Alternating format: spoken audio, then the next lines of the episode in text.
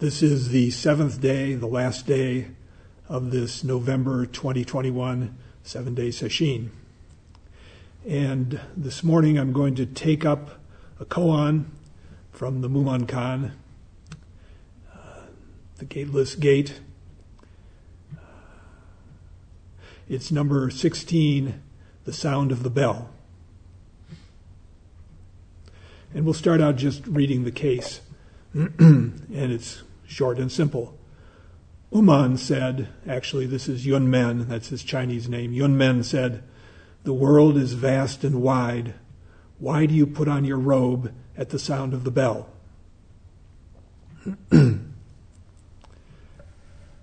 so let's begin by just taking a little look at this master, Zen master Yun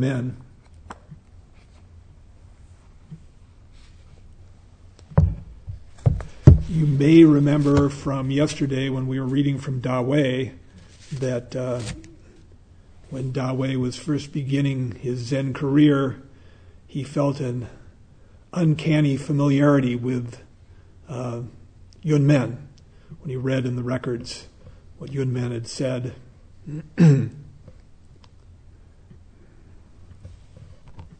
Yunmen is one of the most uh, maybe the most koans, at least in the Mumonkan, are are about uh, usually usually addressing his uh, his assembly of monks. so, he was born in 1864. He died in 949. I'm reading now from Zen's Chinese Heritage by Andy Ferguson. The subtitle is The Masters and Their Teachings.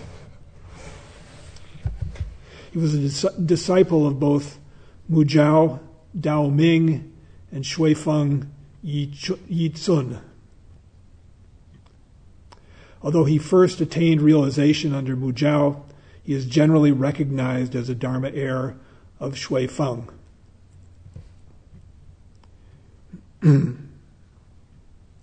came from an ancient city midway between the modern cities of Shanghai and Hangzhou. And as a young man, he first entered monastic life under a Vinaya master named Ji Cheng. After serving as that teacher's attendant for many years, Yun Men exhausted the teachings of the Vinaya and set off to study elsewhere. We've said this before, but just to mention again, the Vinaya is the uh, was the school of Buddhism. It was quite quite large at the time that emphasized the uh, precepts for monastics, for monks and nuns.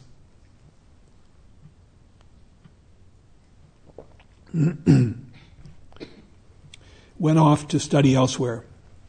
Eventually, he studied with Mu Jiao Dao Ming. and this is an account of his enlightenment under that Zen master. When Mu Jiao heard Yun Men coming, he closed the door to his room. Yun Men knocked on the door. Mu Jiao said, Who is it? Yun Men said, It's me. Mu Jiao said, What do you want? Yun Men said, I'm not clear about my life. I'd like the master to give me some instruction. Mu Jiao then opened the door and taking a look at Yun Men, closed it again. Yun Men knocked on the door in this manner three days in a row. On the third day, when Mu Jiao opened the door, Yun Men stuck his foot in the doorway. Mu Jiao grabbed Yun Men and yelled, Speak! Speak! When Yun Men began to speak, Mu Jiao gave him a shove and said, Too late. Mu Jiao then slammed the door catching and breaking Yunmen's foot. At that moment, Yunmen experienced enlightenment. Mu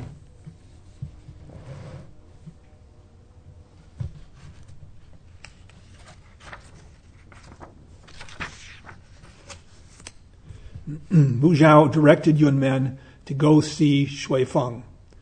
When Yunmen arrived at a village at the foot of the mountain where Shui Feng was, he encountered a monk And Yunmen asked him, Are you going back up the mountain today? The monk said, Yes. Yunmen said, Please take a question to ask the abbot, but you mustn't tell him it's from somebody else, someone else. And the monk said, Okay. Yunmen said, When you go to the temple, wait until the moment when all the monks have assembled and the abbot has ascended the Dharma seat. Then step forward, grasp your hands, and say, There's an iron cangue on this old fellow's head. Why not remove it? the monk did as Yun Men instructed him. When Shui, Shui Feng saw the monk act this way, he got down from the seat, grabbed the monk, and said, Speak, speak. The monk couldn't answer. Shui Feng pushed him away and said, It wasn't your speech. The monk said, It was mine. Shui Feng called to his attendant, Bring a rope and a stick. the monk said, It wasn't my question. it was from a monk in the village. Shui Feng said, Everyone, go to the village and welcome the worthy who will have 500 disciples. The next day, Yun Men came up to the monastery. When Shui Feng saw him, he said, how is it that you've reached this place? Yun Men then bowed his head. In this manner did the affinity between Shui Feng and Yun Men come about.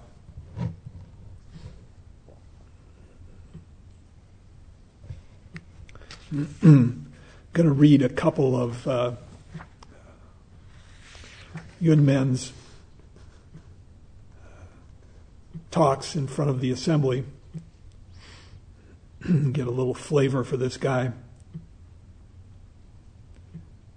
On the day when Yunmen first entered the hall as abbot, the governor of Guangzhou attended in person and said to the master, Your disciple asks for your valued teaching. Yunmen said, There is nothing special to say. It is better if I don't speak and thereby deceive you all. I'm sorry that I've already played the part of a wily old fox for all of you. If a man of clear vision were to suddenly see me now, I'd be the object of laughter.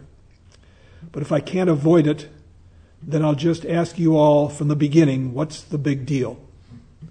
What are you lacking? I don't have anything to say. There's nothing to be seen. You have to break through to this on your own. And don't ask silly questions. In my mind, there's just a dark fog. Tomorrow morning and the day after, there are a lot of affairs going on here. If your disposition is to tarry here and not to return to your usual lives, to look here and there at the gates and gardens built by the ancients, what point is there in all that? Do you want to understand? That's just due to your own quagmire of delusion accumulated for endless eons. You hear someone expound on something, and it puts a doubt in your mind, so you ask about Buddha and you ask about the ancestors looking high and low, searching for a solution, getting caught up in things. This scheming mind is wide of the mark. It's always caught up in words and phrases. Isn't what you require the non intentioned mind?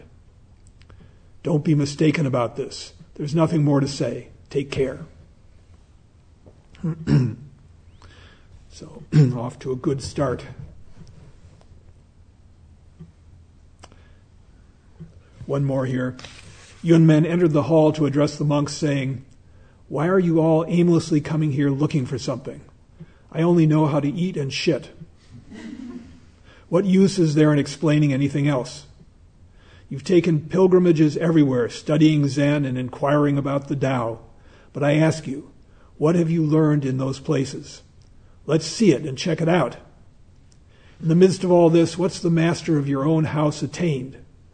You've trailed behind some old fellows, grabbing something they've already chewed on and spit out, and then called it your own. Then you say, I understand Zen, or I understand Tao. Even if you can recite the whole Buddhist canon, what will you do with it? the ancients didn't know when enough was enough. They saw you scurrying around, and when they said Bodhi and Nirvana, they covered you up and staked you down. Then, when they saw you didn't understand, they said no Bodhi and no Nirvana. It should have been made clear from the start that this just goes around and around. Now you just keep looking for commentaries and explanations. you who act like this destroy our school. You've been going on like this endlessly, and where has it brought you to today? Back when I was making pilgrimages, there was a group of people who gave me explanations. They were well intentioned. But one day I saw through what they were saying. They are a bunch of laughing stocks. If I live a few more years, I'll break the legs of those people who destroy our school. Nowadays, there are plenty of things to get mixed up with. Why don't you go do them? What piece of dried shit are you looking for here? Yun Men then got down from the seat and drove the monks from the hall with his staff.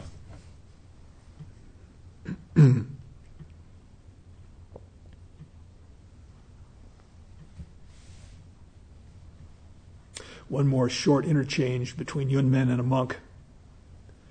A monk asked, How should one act during every hour of the day such that the ancestors are not betrayed?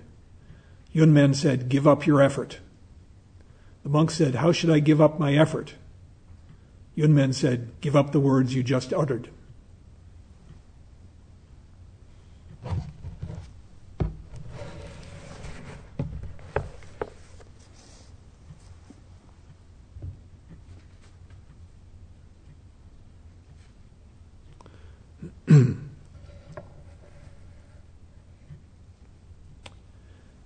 so coming back, coming back to the case, Yunmen said, The world is vast and wide.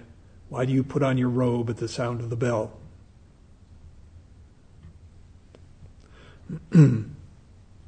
Apparently, after he said that, it's not part of the koan, but when no one answered, he said, On a short stretch of riverbank, there are a lot of clams.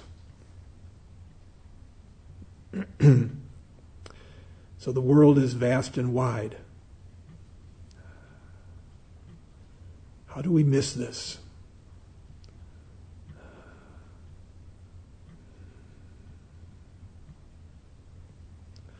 World of complete freedom, expansive,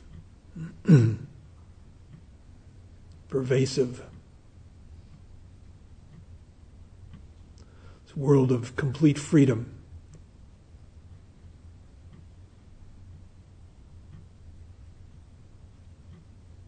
Actually, we ourselves, you yourself, are this world, vast and wide. Zen Master Hakuin said, I am the sun and the moon and the stars and the wide, wide earth.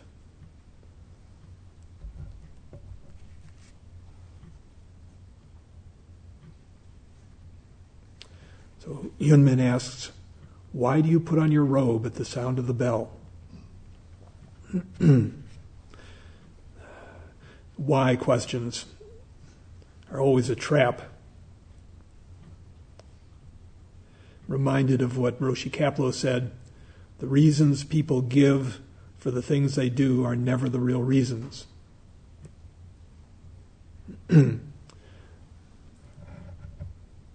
I always took that to mean people just don't want to tell the truth. But really, how can we know? How can we know why we do anything in the deepest sense?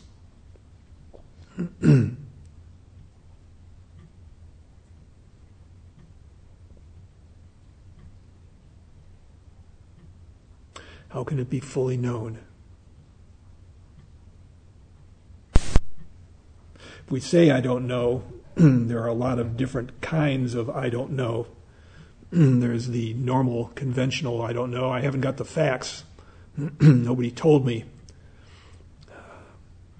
There's the I don't know that it's unanswerable. No one can say. There's Bodhidharma's I don't know. The I don't know of someone who's completely empty.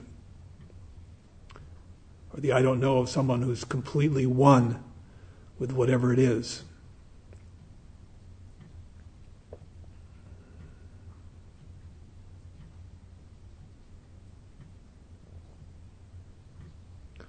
and what is the nature of this freedom the wide, vast world?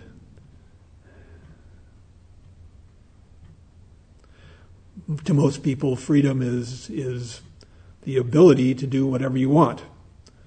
and as most people who are sitting here in the Zendo know, that kind of follow your bliss freedom doesn't pan out.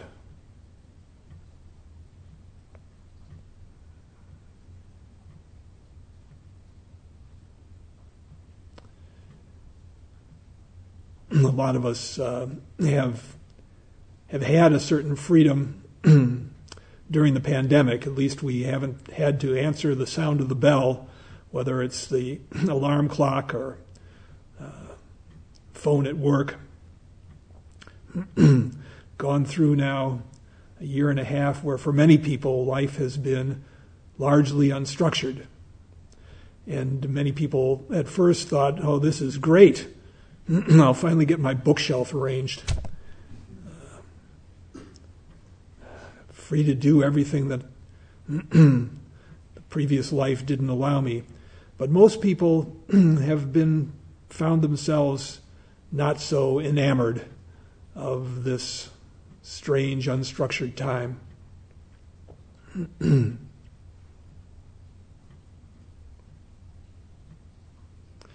Freedom of no responsibilities is not really freedom. There's a saying in Zen Zen is not doing what you like, but liking what you do. Not even liking, just doing without thought of whether you like it or not. this freedom of, of becoming one with whatever it is that presents itself.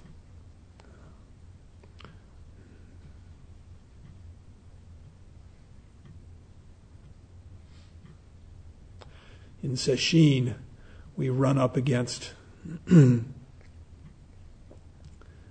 struggle to find freedom in this regimented, structured setting.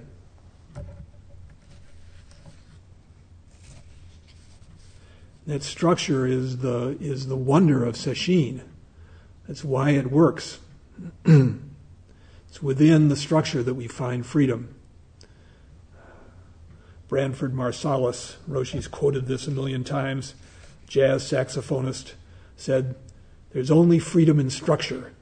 There's no freedom in freedom. he actually said, There's no only freedom in structure, my man. but if I say that, I'll embarrass my children.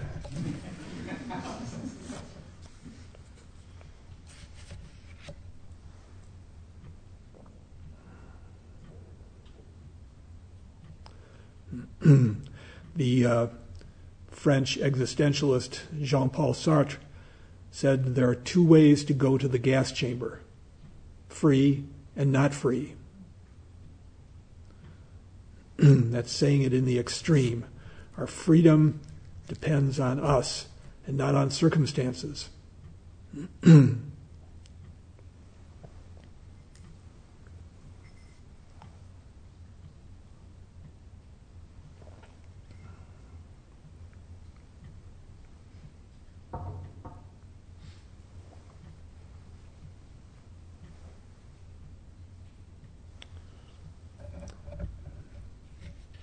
going to move on to the commentary.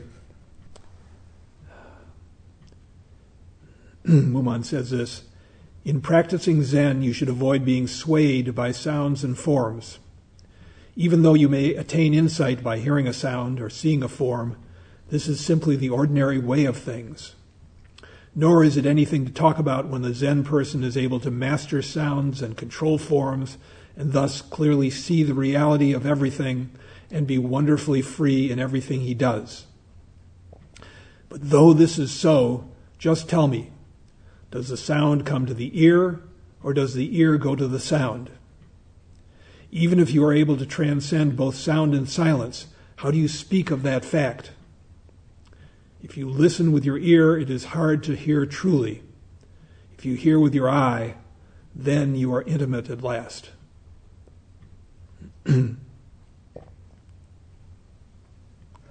so to avoid being swayed by sounds and forms,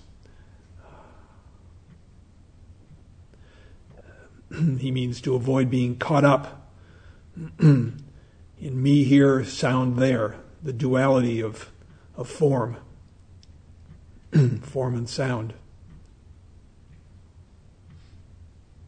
In Zen, we say no sound and no form.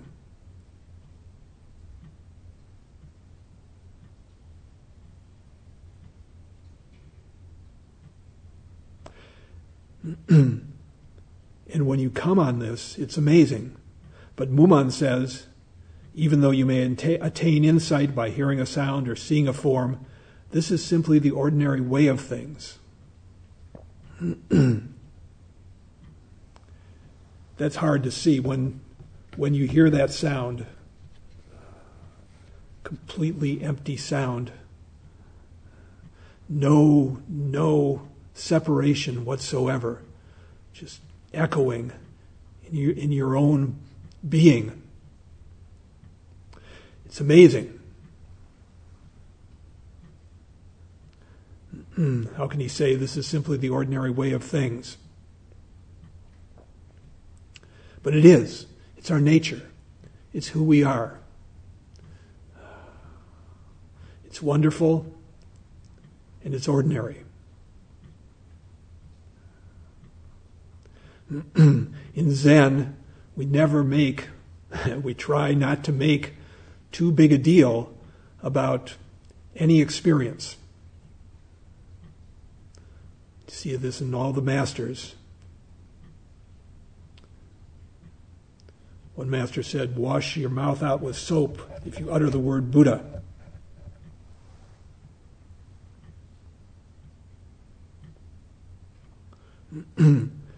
Why is that? Why, why make so little of it?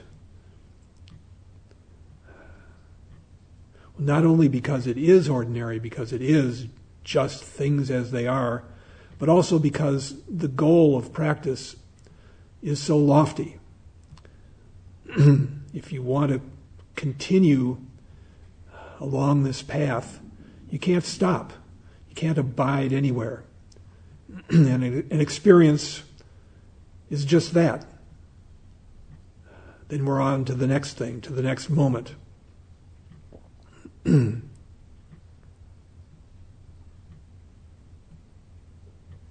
always when someone comes into the Doksan room and uh, something has opened up for them.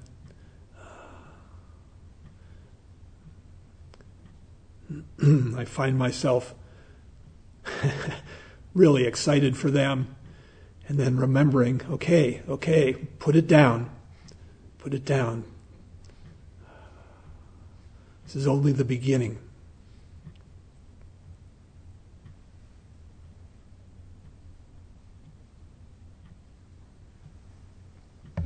The more we become used to this world of oneness, uh, the more normal and ordinary it is.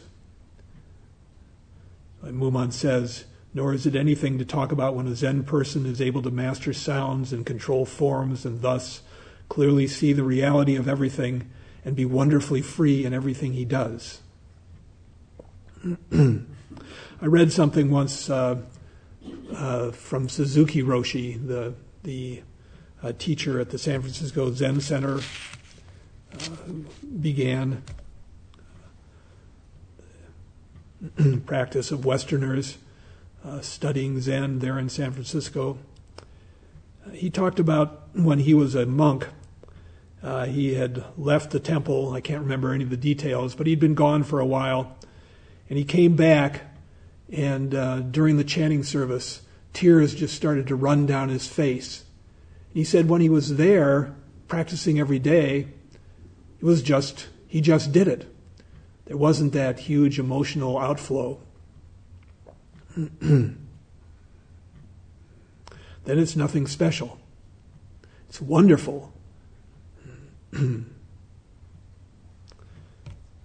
But coming back, he was affected.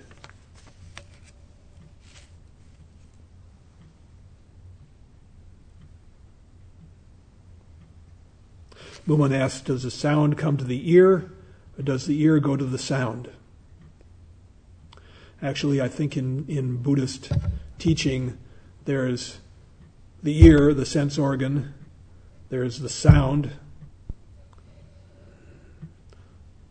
and then there's the hearing. So you've got three things, and you've got six senses, which makes 18 sense realms. but actually,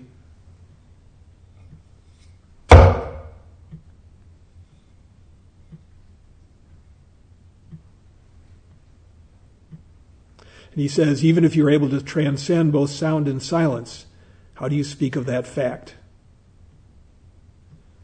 it's what Yunmen was railing against.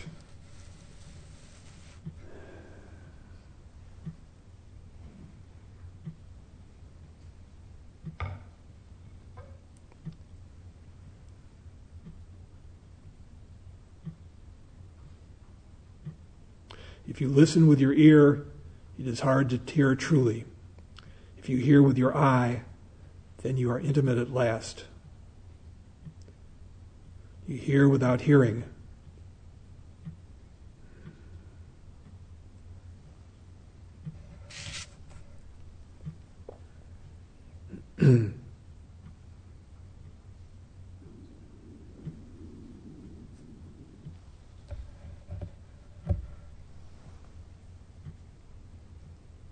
the Mumon's verse. With realization, all things are one great family. Without it, everything is different and separate. Without realization, all things are one great family. With realization, everything is different and separate.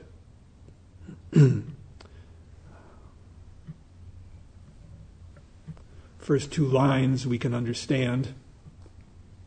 When we wake to our true, true nature, we realize we're one with the whole universe. we come into one great family, this world of oneness. And before, it seems like everything is different and separate, like there's some sort of screen between us and everything outside. So much of our practice is trying to find our way, grope our way uh, into intimacy with whatever we're working on mu or the breath, any koan.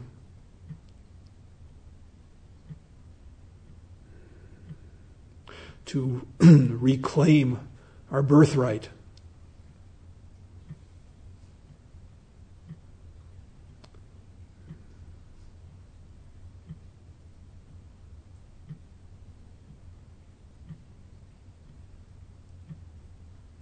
can be painful. we see how we wall ourselves off from other people, circumstances. when we run up again and again against our resistance. When you don't want to put on your robe at the sound of the bell.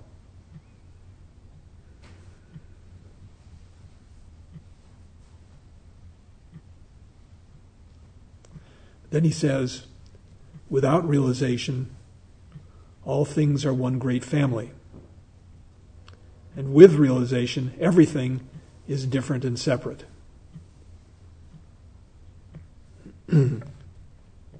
Working on this koan, student has to show what Mumon means.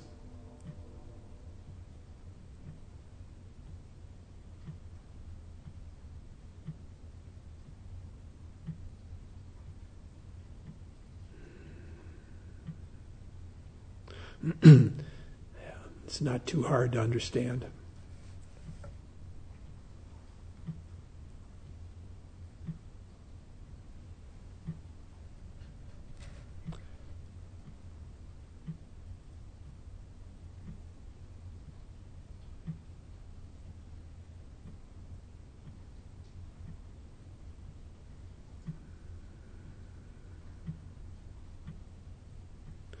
This experience of Sesshin, to come here together, to answer the bell, to follow along without thinking the schedule. Such a valuable experience. So much that we learn that we can take into our life.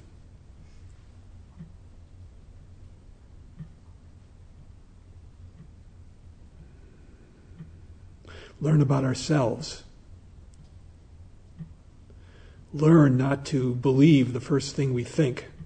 Oh, this is going to be horrible. I hate that.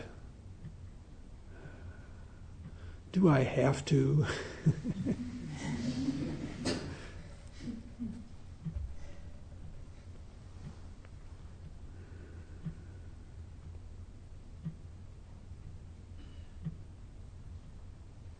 we find what we truly value if we're lucky. of course, that's not the answer to this koan to say, well, you put on your robe at the sound of the bell because it's good for you. you can present that if you wish.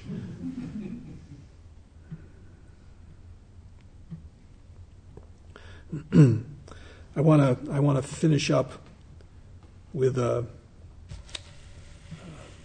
short thing from Zen Master Mian.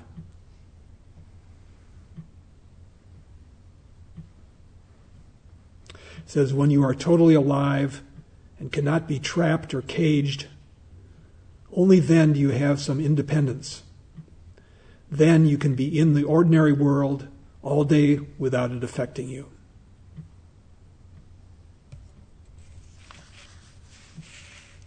World where the phone rings, the baby cries, got to put dinner on the table, move along with things, and you're free. We'll stop here and recite the four vows.